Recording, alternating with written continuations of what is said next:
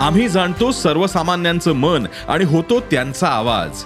म्हणून डिजिटल युगातही सकाळचे पॉडकास्ट बनलंय तुमचा बुलंद आवाज. ऐकायला विसरू नका सकाळच्या बातम्या रोज सकाळी सहाला. ई सकाळ डॉट कॉम आणि भारतातील सगळ्या अग्रेसर पॉडकास्ट स्ट्रीमिंग प्लॅटफॉर्म्सवर उपलब्ध.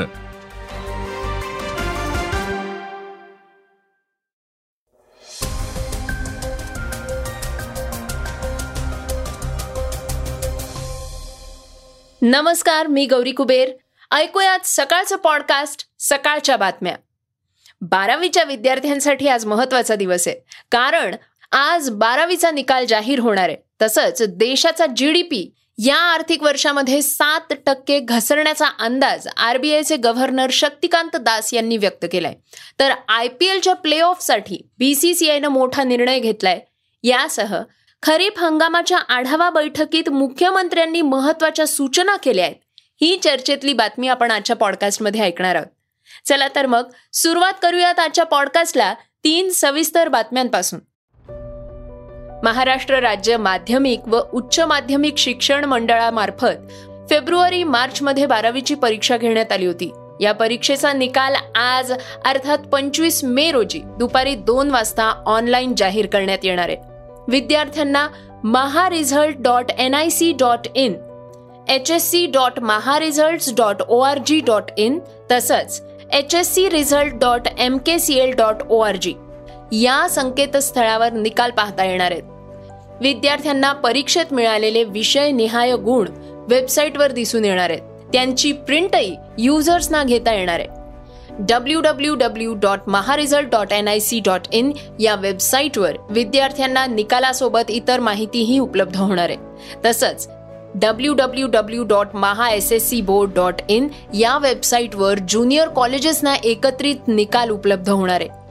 बारावीच्या परीक्षेला बसलेल्या विद्यार्थ्यांना स्वतःच्या कंपल्सरी विषयांपैकी कोणत्याही विषयांची गुणपडताळणी आणि उत्तरपत्रिकांच्या फोटोकॉपीज तसंच पुनर्मूल्यांकनासाठी संबंधित विभागीय मंडळाकडे ऑनलाईन पद्धतीनं मंडळाच्या verification dot M H dash H S C dot A C dot in या अधिकृत वेबसाईटवर अर्ज करण्याची सोय उपलब्ध करून देण्यात आली आहे. बारावीच्या परीक्षेला विषयांसह उत्तीर्ण होणाऱ्या विद्यार्थ्यांना ग्रेड आणि गुणसुधार योजनेअंतर्गत दोनच संधी उपलब्ध असतील.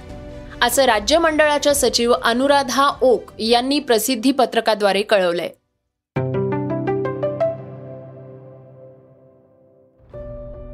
प्रत्येक यशस्वी माणसामागे नेहमीच एक दीर्घ संघर्ष जोडलेला असतो. आपल्या देशात राजकीय नेते अभिनेत्यांपासून उद्योगपतींपर्यंत अशा यशोगाथा पाहायला मिळतात. या यशोगाथा लाखो तरुणांसाठी प्रेरणादायी आहेत. आणि आता या यादीत मधुसूदन केला हे नावही समाविष्ट झालंय. या दिग्गज गुंतवणूकदाराची कहाणी चित्रपट अभिनेत्यांपेक्षाही कमी नाहीये. आर्थिक बाजारपेठेत उंची गाठण्यापूर्वी मधु केला यांनी आयुष्यात मोठा संघर्ष पाहिलाय. छत्तीसगडमधल्या एका छोट्याशा गावातनं आलेल्या मधु केला यांचं बालपण आणि प्राथमिक शिक्षण हे गावातच झालं. नंतर तिथून बाहेर पडल्यानंतर ते थेट मुंबईला गेले आणि मग शेअर मार्केटमध्ये त्यांनी आपला ठसा उमटवला. जाणून घेऊयात मधु केला यांच्या संघर्षाची कहाणी. मधुसूदन केला हे स्टॉक मार्केटमधले अनुभवी गुंतवणूकदार आणि एम के व्हेंचर्सचे संस्थापक आहेत. छत्तीसगडमधल्या एका छोट्याशा गावातून येऊन त्यांनी मुंबईच्या आर्थिक बाजारपेठेत स्वतःचं स्थान निर्माण केलंय. छत्तीसगडमधल्या कुरुड या दहा हजार लोकसंख्या असलेल्या गावात ते लहानाचे मोठे झाले. मधुसूदन हे कॉलेजला जाण्यासाठी रोज तीस किलोमीटर सायकल चालवत असायचे. बी कॉम केल्यानंतर त्यांनी थेट मुंबई गाठली. हिंदी माध्यमात शिकलेल्या मधु केलांनी मुंबईतल्या प्रतिष्ठित के जे सोमय्या मॅनेजमेंट कॉलेजमधून मास्टर ऑफ मॅनेजमेंटची पदवी घेतली. एम बी ए केल्यानंतर त्यांनी सिफको आणि शेअर खान या ब्रोकरेज कंपन्यांसोबतही इक्विटी रिसर्चमध्ये काम सुरू केलं. त्यानंतर ते मोतीलाल ओसवाल या वित्तीय फर्ममध्ये सामील झाले आणि एकोणीसशे शहाण्णवमध्ये यू बी एस समूहात त्यांचा प्रवेश झाला. विविध ब्रोकरेज आणि फंड हाऊसेस सोबत काम करून त्यांनी गुंतवणूकदारांना शेअर बाजारातून प्रचंड नफा कमवून दिलाय. ते साधारणपणे स्मॉल कॅप आणि मिड कॅप कंपन्यांमध्ये गुंतवणूक करत असतात. विशेष म्हणजे या सगळ्या कंपन्या मल्टी बॅगर असल्याचं सिद्ध झालंय. सन दोन हजार नऊ नंतर त्यांनी फार्मा क्षेत्रावर लक्ष केंद्रित केलं आणि तिथेही त्यांना यश प्राप्त झालं. दिवंगत गुंतवणूकदार राकेश झुंझुनवाला यांना मधुकेला आपल्या यशाचं श्रेय देतात. जानेवारी दोन हजार अठरामध्ये त्यांनी स्वतःची कंपनी एम के व्हेंचर्स सुरू केली. सध्या ते या कंपनीचे व्यवस्थापकीय संचालक आहेत. मनी कंट्रोल या वेबसाईटच्या माहितीनुसार मधू केला यांची एकूण संपत्ती ही आठशे ब्याऐंशी कोटी रुपये आहे.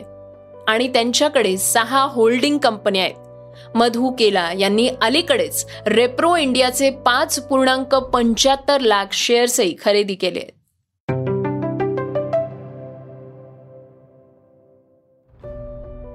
एकीकडे रिझर्व्ह बँकेनं दोन हजार रुपयांच्या नोटा चलनातून बाद करण्याचा निर्णय घेतलाय तर दुसरीकडे जागतिक मंदीनं खळबळ उडवलीय.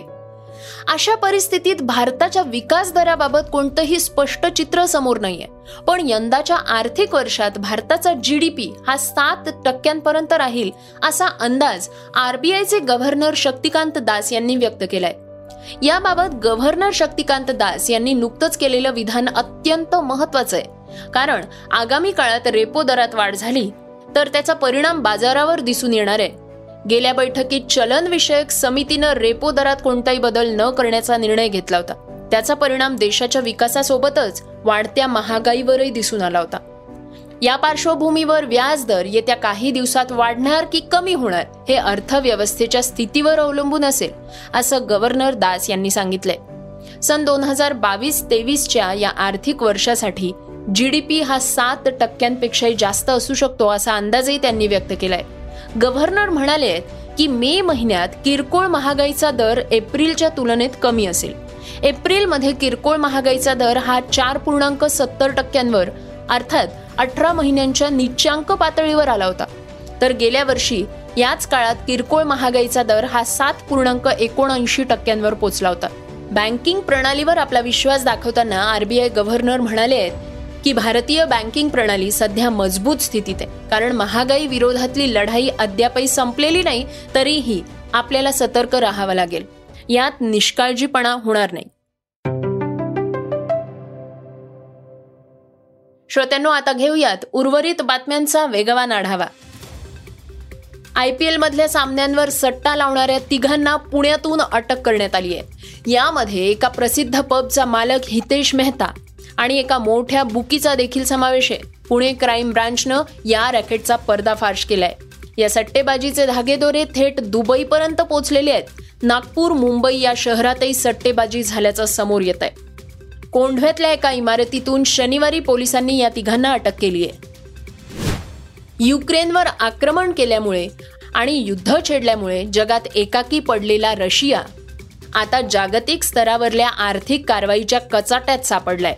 यात एफ ए टी एफ अर्थात फायनान्शियल ऍक्शन स्टाफ फोर्समध्ये सहकार्य करण्यासाठी रशियानं भारतावर दबाव टाकण्यास सुरुवात केली आहे. ब्लूमबर्गच्या वृत्तानुसार जर भारतानं रशियाला एफ ए टी एफच्या ब्लॅकलिस्ट किंवा ग्रे लिस्टमध्ये समाविष्ट होण्यापासून वाचवण्यासाठी पाठिंबा दिला नाही तर रशियानं भारतासोबतचे संरक्षण आणि ऊर्जा करार संपुष्टात आणण्याची धमकी दिलेली आहे. यामुळे आता भारताची चिंता वाढली आहे भारतीय क्रिकेट नियामक मंडळानं म्हणजेच बी सी सी आयनं आय पी एलच्या प्ले ऑफ स्टेजसाठी एक धोरणात्मक निर्णय घेतलाय.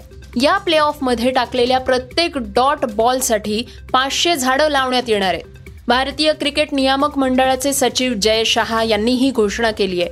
आय पी एलचा पहिला क्वालिफायर सामना चेन्नईच्या चेपॉक स्टेडियमवर चेन्नई आणि गुजरातच्या संघात खेळला जाणार आहे.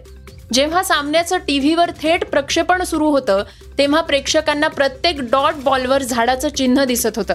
बीसीसीआयनं पर्यावरण टिकून राहण्यासाठी आणि पर्यावरणाच्या रक्षणासाठी हा धोरणात्मक निर्णय घेतलाय. साऊथचा सुपरस्टार अल्लू अर्जुन आणि बॉलिवूडचा बादशाह शाहरुख खान यांच्यामध्ये चांगलीच टसल होणार आहे. ही टसल प्रत्यक्ष दोघांमध्ये होणार नाहीये तर यांच्या सिनेमांमध्ये होणार आहे. कारण अल्लू अर्जुनचा पुष्पा टू या सिनेमाच्या रिलीजची तारीख समोर आली आहे अधिकृतरित्या ती जाहीर झालेली नाहीये पण बावीस डिसेंबरला हा सिनेमा प्रदर्शित होईल असं सांगितलं जात आहे पण याच दिवशी शाहरुख खानचा डंकी हा सिनेमा प्रदर्शित होणार आहे. डंकीचं दिग्दर्शन हे राजकुमार हिरानींनी केलंय आणि या सिनेमात शाहरुख सोबत पहिल्यांदाच तापसी पन्नू स्क्रीन शेअर करणार आहे. श्रोत्यांनो आता वळूयात चर्चेतल्या बातमीकडे. शेतकऱ्यांनी दुबार पेरणीची घाई करू नये. याबाबत त्यांना वेळेवर सर्व काही माहिती उपलब्ध करून देण्यात येईल अशी माहिती मुख्यमंत्री एकनाथ शिंदे यांनी दिली आहे. राज्यात खरीप हंगामाला सुरुवात होणार आहे. या पार्श्वभूमीवर मुख्यमंत्र्यांच्या अध्यक्षतेखाली राज्यस्तरीय खरीप हंगाम आढावा बैठकीचं आयोजन करण्यात आलं होतं. यावेळी काय म्हणाले आहेत मुख्यमंत्री? ऐकूयात. यामध्ये बियाणं आहेत खतं आहेत कीटकनाशकं आहेत सगळं आहे. यामध्ये बियाणं आणि खतं मुबलक प्रमाणामध्ये आहेत. कुठेही तुटवडा भासणार नाही भासवून दिला जाणार नाही. त्याचबरोबर यामध्ये क्वालिटी मेंटेन करण्याच्या सूचना दिलेल्या आहेत. बोगस बियाणं बोगस खता ज्या जे कोणी का अशा प्रकारचं कृत्य करेल बळीराजाच्या जीवाशी खेळण्याचं काम करेल त्याच्यावर कडक कारवाई करण्याच्या देखील सूचना दिलेल्या आहेत. आणि त्याचबरोबर जे जे काही त्यांना आवश्यक आहे बळीराजाला या खरीप हंगामामध्ये त्या सगळं जे आहे त्याचं नियोजन योग्य प्रकारे स- आपल्या विभागाने केलेलं आहे. तसं सादरीकरण केलेलं आहे. कुठेही त्रुटी उणीव भासता कामा नये अशा प्रकारचं नियोजन केलं आहे जर समजा अल निनोमुळे काही पाऊस थोडा पुढे गेला तर त्या प्रकारचं देखील मार्गदर्शन कृषी विभाग आणि कृषी विद्यापीठं करतील. दुबार पेरण्याची पाळी वेळ शेतकऱ्यांवर येऊ नये अशा प्रकारचं देखील नियोजन करण्याच्या देखील सूचना यामध्ये दिलेल्या आहेत. अनेक सूचना अनेक यामध्ये जे काही उपाययोजना आहेत त्या सर्व यामध्ये त्याची अंमलबजावणी करण्याच्या सूचना दिल्या. श्रोत्यांनो हे होतं सकाळचं पॉडकास्ट आजचा एपिसोड तुम्हाला कसा वाटला ते आम्हाला नक्की कळवा. आता सकाळचं हे पॉडकास्ट तुम्ही युट्यूबवर सुद्धा ऐकू शकता. त्या माध्यमातून तुमच्या सूचना तुमच्या प्रतिक्रिया आमच्यापर्यंत नक्की पोचवा. आणि सगळ्यात महत्त्वाचं म्हणजे या शोला रेटिंग द्या आणि इतरांनाही रेकमेंड करा. तर आपण आता उद्या पुन्हा भेटूयात. धन्यवाद. Script and research Amit Ujagare वाचा बघा आणि आता ऐका आणखी बातम्या. ई सकाळ डॉट कॉम वर. तुम्ही हा पॉडकास्ट ई सकाळच्या वेबसाईट आणि ऍप वर सुद्धा ऐकू शकता. विसरू नका या पॉडकास्टला आपल्या आवडीच्या पॉडकास्ट ऍप वर सबस्क्राईब किंवा फॉलो करायला.